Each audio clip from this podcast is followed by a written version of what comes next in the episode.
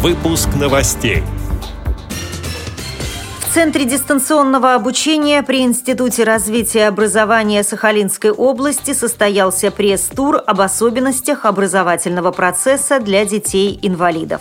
В Курской областной организации ВОЗ завершился конкурс, посвященный Международному женскому дню «Супербабушка».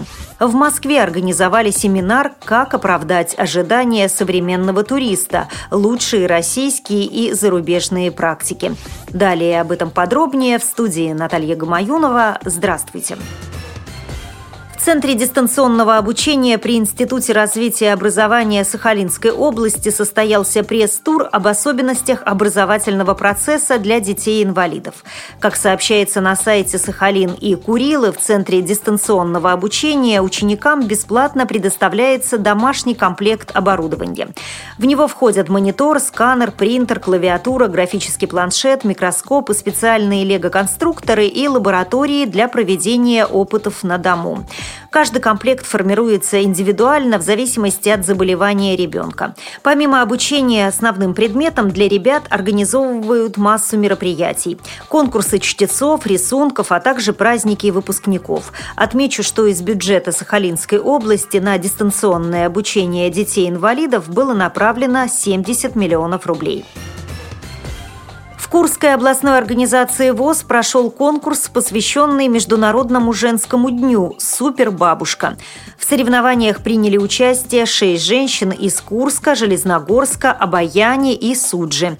Дамы выполнили пять заданий. В первом «А вот и мы» участницы рассказывали о традициях своих семей. Во втором конкурсе «Семейная беседка» надо было продемонстрировать кулинарные способности. В третьем испытании «Бабушкины сказки» участницы прослушали прослушивали фрагмент детской сказки, угадывали ее и отправляли ответ жюри в виде СМС-сообщения. Четвертое задание «Жизнь прожить, не поле перейти» было связано с воспитанием детей. Конкурсантки должны были найти нужные слова для того, чтобы маленький мальчик перестал проводить много времени у компьютера. И в последнем испытании «Расти коса до пояса» участницы соревновались в умении быстро и красиво создавать прически.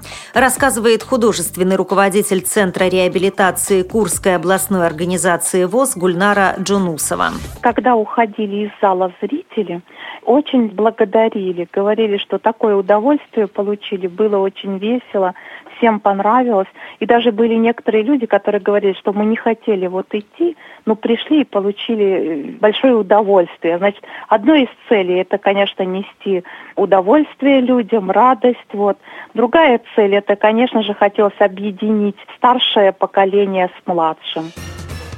В Москве в рамках 10-й международной туристской выставки «Интурмаркет» состоялся семинар «Как оправдать ожидания современного туриста. Лучшие российские и зарубежные практики». На мероприятии присутствовали представители региональных органов исполнительной власти в сфере туризма, туристских компаний, гостиниц, а также профильных учебных заведений и общественных объединений в сфере туризма. Глава Ростуризма Олег Сафонов заявил, что туристические объекты продукты нужно сделать доступными для инвалидов. Цитирую его слова. Десятки миллионов людей живут с различного рода ограничениями, связанными с состоянием здоровья. И фактически они лишены возможности путешествовать по России. Необходимо ввести международные стандарты в отношении создания доступной среды и прописать их законодательно, чтобы такие стандарты стали обязательными к исполнению. Конец цитаты. Согласно данным Всемирной туристской организации, Россия находится на девятом месте в мире по количеству посещений иностранными туристами, пишет газета.ру. С этими и другими новостями вы можете познакомиться на сайте Радио ВОЗ. Мы будем рады рассказать о событиях в вашем регионе. Пишите нам по адресу новости собака ру. А я желаю вам хороших выходных, всего доброго и до встречи.